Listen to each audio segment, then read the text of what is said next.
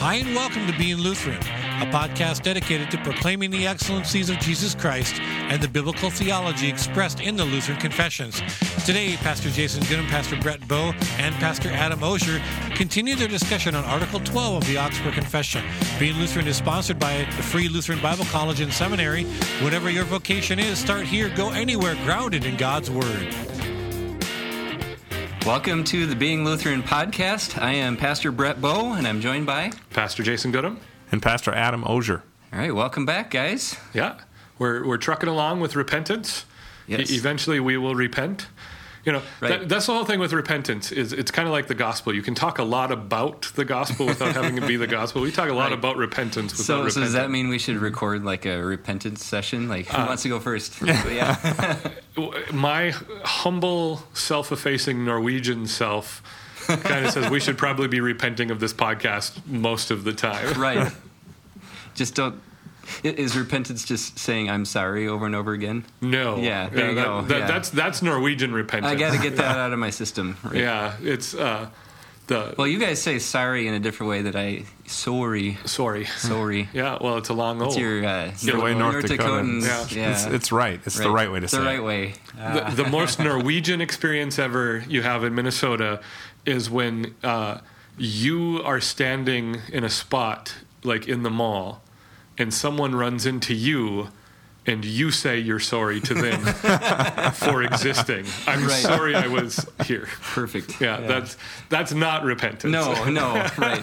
Yeah. So we're uh, we're talking about what repentance is, and we ended our episode last week with talking about the the two part definition of repentance being contrition and faith. And so let's start there and um, just start walking through the definition. It's it's good to define our terms and to really uh, clarify what that is. So, um, Adam, what is what is contrition?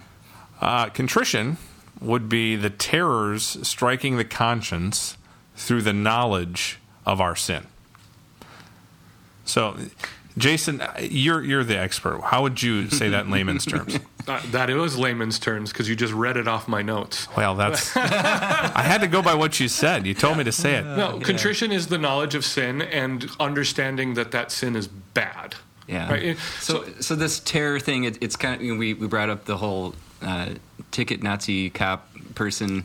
That, uh, that's Ticket what, Nazi That's cop. what we called him when I was in high school. Oh, okay. But uh, yeah. Anyway, so the cop that's uh, sitting outside the high school, you know, waiting for the students to buzz out of of the parking lot. Uh, w- when you were, we saw the lights flash, and you had that flash of horror. That is that kind of similar to this, uh, that terror of conscience of. I mean, that's a small Yeah. part, but magnified because we're talking about the living, holy, and living God. I, I actually kind of think we get lost in the weeds quite Hmm. a bit by trying to measure degrees of terror. Oh, sure, So I, I think there's a delineation we can make, but like haunted house. Yeah, well, kind of that. But so what terrors of your conscience are is it's not I'm sorry I got caught. Hmm. And it's not I'm sorry you were offended by this thing I did. Mm-hmm. It's that my it, it's a matter of conscience, right? It's Mm-hmm. my conscience was pricked because I did something wrong that caused harm.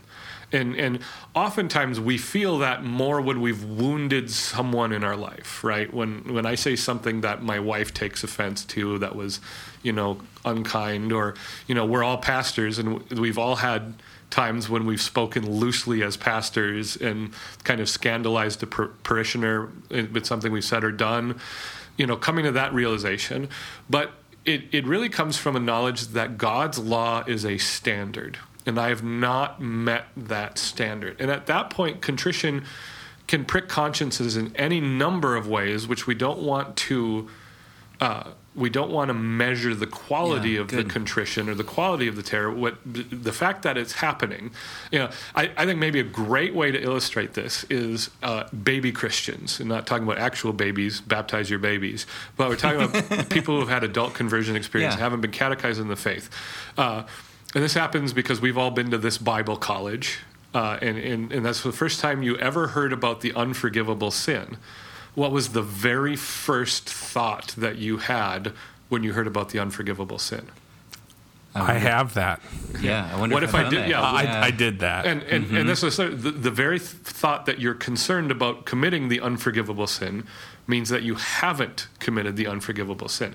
It's kind of what terror of conscience looks like. As, as Yeah. long as you have mm-hmm. some awareness that you've sinned, you know, basically what Luther writes in the Large Catechism, which you know we're on the Apology in the in the Augsburg Confession now, he's like God can make use of that. We can work with any level of knowledge of sin, and and and that's really the revolutionary launching point from Lutheran and Christian perspective is uh, if you have this sense that there's a cosmic, all powerful being out there who knows everything, or at least some sort of human conception that God knows everything, uh, what we want to understand is the role of faith in contrition. Because if there is no expectation that God is going to forgive sins, there would be no reason for anyone to confess a sin. You'd just go hide under a rock. Yeah, you, you, you'd flee. And, and so much of the Old Testament is exactly about that, right? Jonah does it. Uh, Psalm 139 if I go to the depths of the sea, you are there, right? Right. Uh, you know, the, the theme of Elijah fleeing. Mm-hmm. Because you know all of the thing, it, it- we try to flee from God. Adam and Eve. The very first response to the very first sin was to try to hide from God and hide the sin from God. Right. Right. Uh, Covered up themselves. Yeah, exactly. The what we are understanding that we're doing is that we confess our sins, we acknowledge that what we've done is sinful because we have this faithful, not the one word, but it's the, mm-hmm. the, the, a responsive faith that God is merciful. A response of faith that God is going to forgive sins. And without that expectation, no one would ever confess sins. Right. Yeah, and I like what you said earlier about measuring. We shouldn't measure our contrition, and we shouldn't measure our faith necessarily. Uh, I mean, it's it, it doing doing those measuring things look helps us look inward, which is not a, a good place to look, but. Um, contrition and faith, re- repentance, all together, the, f- the whole package is looking outside of us and looking to Christ, um, who has perfectly accomplished it for us. Yeah, one of the experiences that I have had as a father has been the the fact that my kids are very much like me. So that whole unforgivable sin piece that we talked about before was a huge. It wasn't the first time I'd ever heard of it. In fact, it was a thing that plagued my conscience growing up. Like I, of course, I've done this, and it would be a kind of an obsessive compulsive thing where I would even think horrible thoughts about the Holy Spirit and then be convinced convince myself that I have done it, uh, that I have committed that.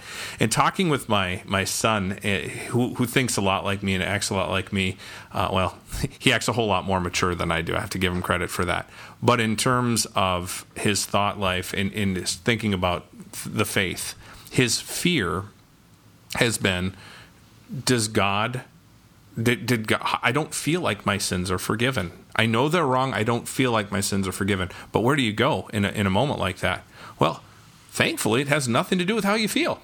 you know, it has absolutely nothing to do with how you feel. It's it's what Jesus promised to do. Do you believe that? Yep, I believe that. Well, then it really doesn't matter how horrible Satan wants to, you to feel about your sins. It's what did Jesus do about them?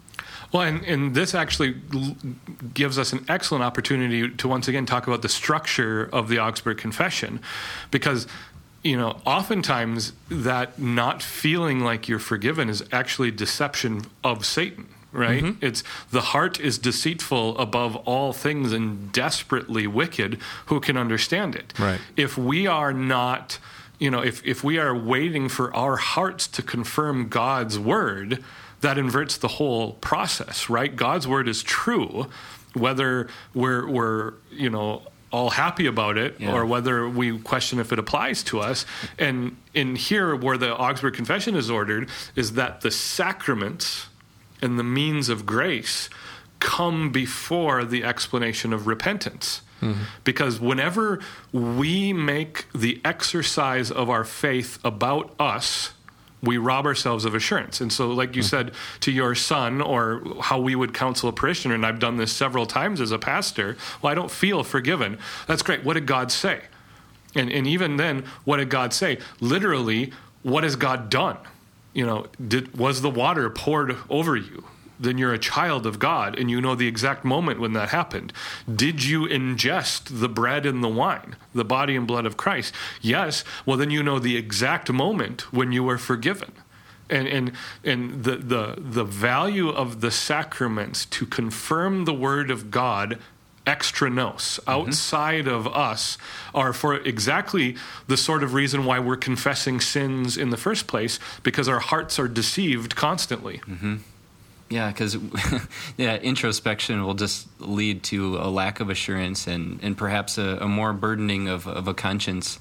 But when we see the that uh, Christ is a firm foundation, that He's a strong. Uh, uh, what's that, that uh, illustration that I think uh, maybe Bryan Wolfmueller or somebody else uses about walking across ice?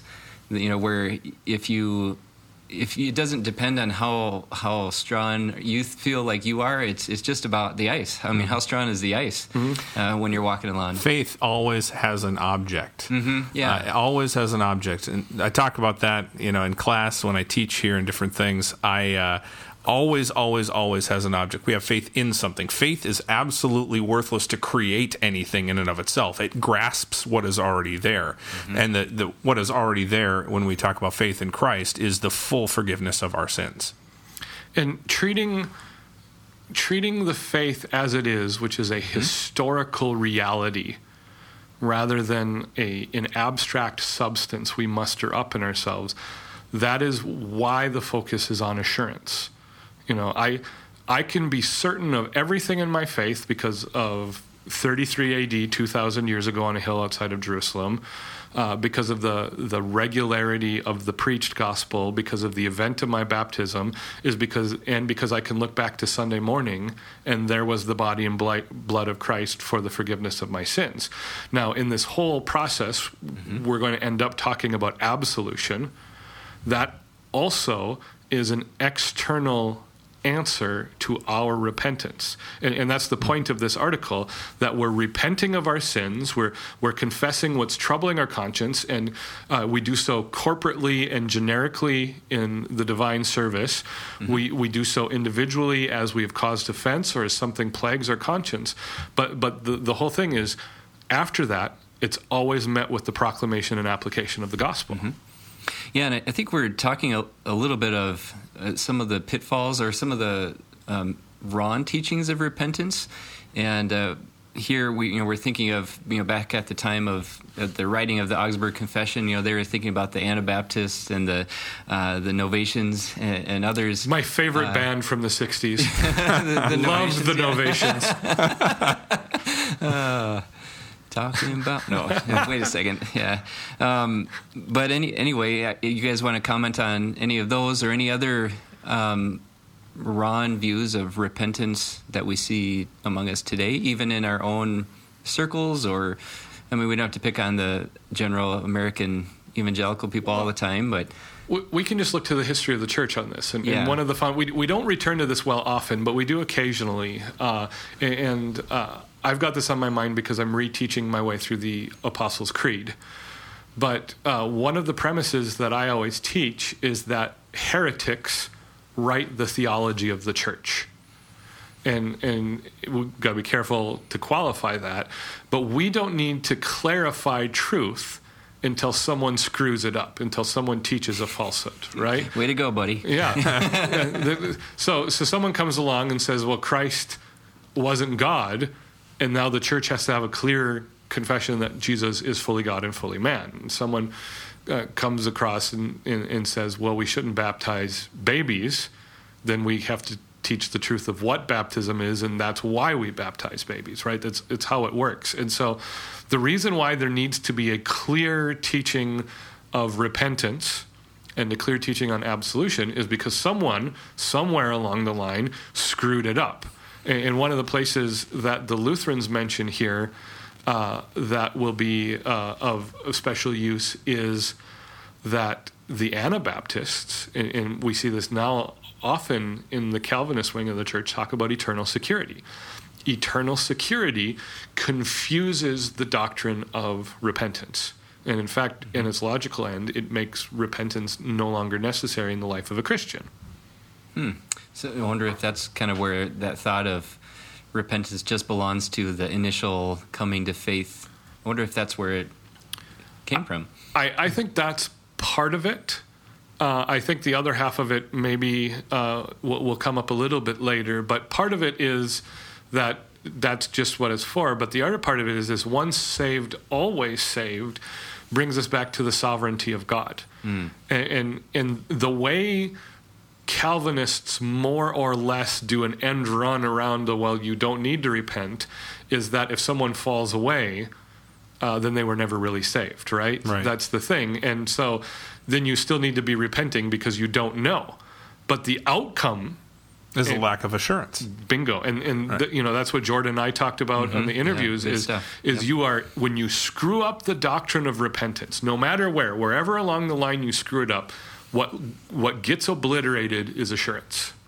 So they need to repent of repent Ron repenting of a Ron view of repentance. yeah. Well and so you say that and and there's another uh, famous lutheran out there a guy by the name of rod rosenbladt. Yeah. and and one of his most famous phrases that he taught is we need to repent of our repentance. Uh, and oftentimes in the church we will be repenting to draw attention to ourselves to draw attention it's it's like the christian version of virtue signaling right mm, sure. and so even in your repenting you're not repenting perfectly and, and so that's the need for constant repentance. But the need for constant repentance comes because there's a constant stream of forgiveness that we mm-hmm. want to be attached to. Yeah. Attached to this too isn't the idea of being simultaneously, you know, sinner and saint, mm-hmm. Mm-hmm. right? That, that just because we are in Christ doesn't mean that we have stopped sinning. As we, you know, uh, as our experience would dictate, and I mean, all we need to do is just look in the mirror every morning and, and understand that, right? Mm-hmm. So the idea of of needing to repent on a regular basis, regard, I mean, the, the wrong view is oh, do it once and you know it's all taken care of. No, we are are living in the the duality, if you will, of the fact that we are sinner and saint at the same time. And so that's the eternal security way of getting repentance wrong. We get we get to that great band, the Novations. Novations. Uh, yeah. They would not offer forgiveness for any Christian that fell into sin. So Christians that would fall away, uh, the the where it came up in the early church was after people were baptized uh, as adults, then uh, if they fell away from the faith, cr- committed what probably the the Roman Catholic Church would go on to define as a mortal sin, uh, there was no forgiveness for them. And again, that screwing up repentance. Mm-hmm. You know, because repentance happens out of a desire Right. for mercy, and, and get us in the passages like Matthew, you know, where Peter's like, "How often should I forgive my brother? Up to seven times?" And Peter's like, "Look at me, ho ho ho!" And Jesus says, "Well, not up to seven times, but seven times seventy.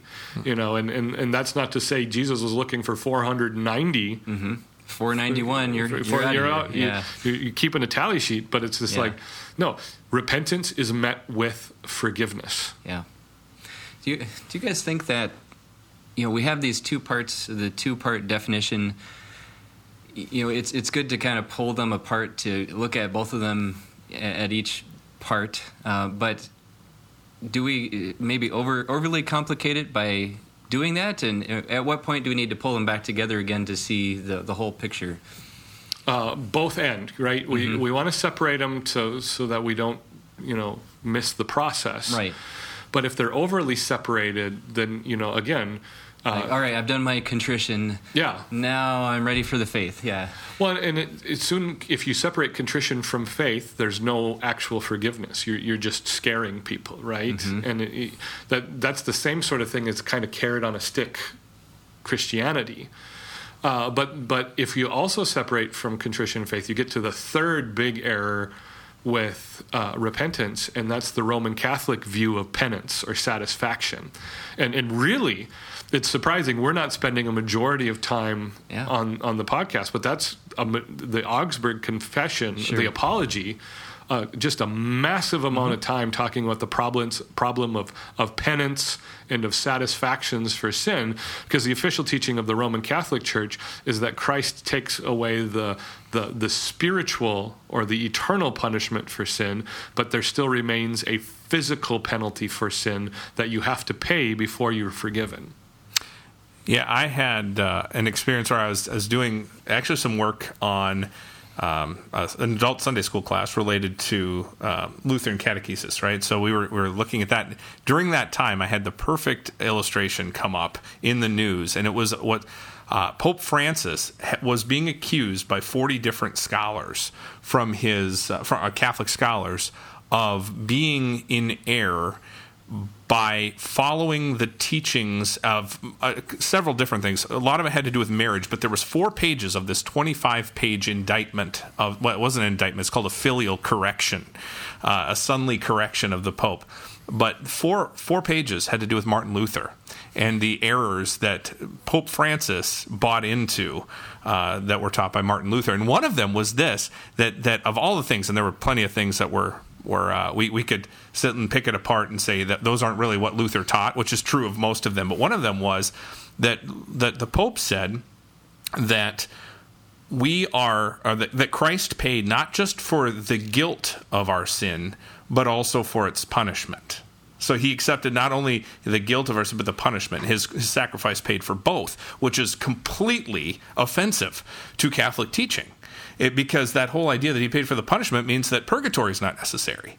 And, and that was it was kind of an interesting uh, kind of interesting relationship there that he was being corrected being accused of being too Lutheran in that moment. And, and, purgatory is the greatest pyramid scheme in the history of the world. So it's a highly lucrative source. Yeah, it's yeah. it's it's ridiculous how that works out. And and you know, uh, one of Luther's heavy criticisms against the Roman Catholic Church and against the Pope is like, okay, let's say that the Pope is the guy who has the authority to forgive sins. Then why aren't you forgiving sins? Yeah. There's so many people out there that want to be forgiven. Why are you withholding it? And it's this idea that we have to create another layer so that we, we, we're just constantly needing proof that people are sincere in our mm-hmm. repentance. And that goes back to what we were talking about earlier that we don't measure the degree that as long as the, the contrition is there, mm-hmm. we, we meet it with the gospel. We don't meet it with another step and then another step and then another step. Because again, every time we add or subtract from what repentance is, we're losing assurance. Mm-hmm. Yeah, I wonder if that's a little bit of us you know, as much as we say we don't want to be Catholic or that's too Catholic, eh, we kind of make up our own versions of, of satisfactions uh, for us to do uh, to m- maybe feel like we're forgiven and and uh, yeah, that's not good. So, well, it's it's an absolute response of the sinful nature. We do mm-hmm. it constantly. It's, you know, we won't repent until we feel like we're good enough to approach God with our repentance. And so we'll mm-hmm. we'll, we'll try to make it right, or we'll we'll try to do a couple good deeds to butter God up, or whatever, or mm-hmm. or we'll confess that maybe a part of our penance is that we're Minnesota sports fans and we're, we're, we're, not allowed to have nice things, right. you know. But what all of that is superstition, and and I mean you really want to talk about preaching of the law, all of that superstition is blasphemy because we're accusing God of not being sincere when he proclaims the gospel to us or not being enough. Yeah. Well, it's, you know, like you said, that Christ took care of the guilt of our sin, but not mm-hmm. the punishment. And, and, the reality is that he made him to be sin who knew no sin, so that in him we might have the righteousness of God. You've got that great exchange where Christ is literally now by declaration of God, the owner of our sin. It doesn't mm. belong to us anymore. Good. Well, this has been a, a good discussion here. Um, any closing comments as we wrap up this episode? No, I think this sets us up nicely for a couple good Bible studies. Yeah, good. Let's feast on the word. Amen. All right. Thanks for listening. Thank you for joining us. Please look us up on the web at beinglutheran.com. Join us next week as Pastor Jason, Pastor Brett, and Pastor Adam continue their discussion on Article 12 of the Augsburg Confession. For the latest from the Free Lutheran Bible College and Seminary in Plymouth, Minnesota, visit flbc.edu.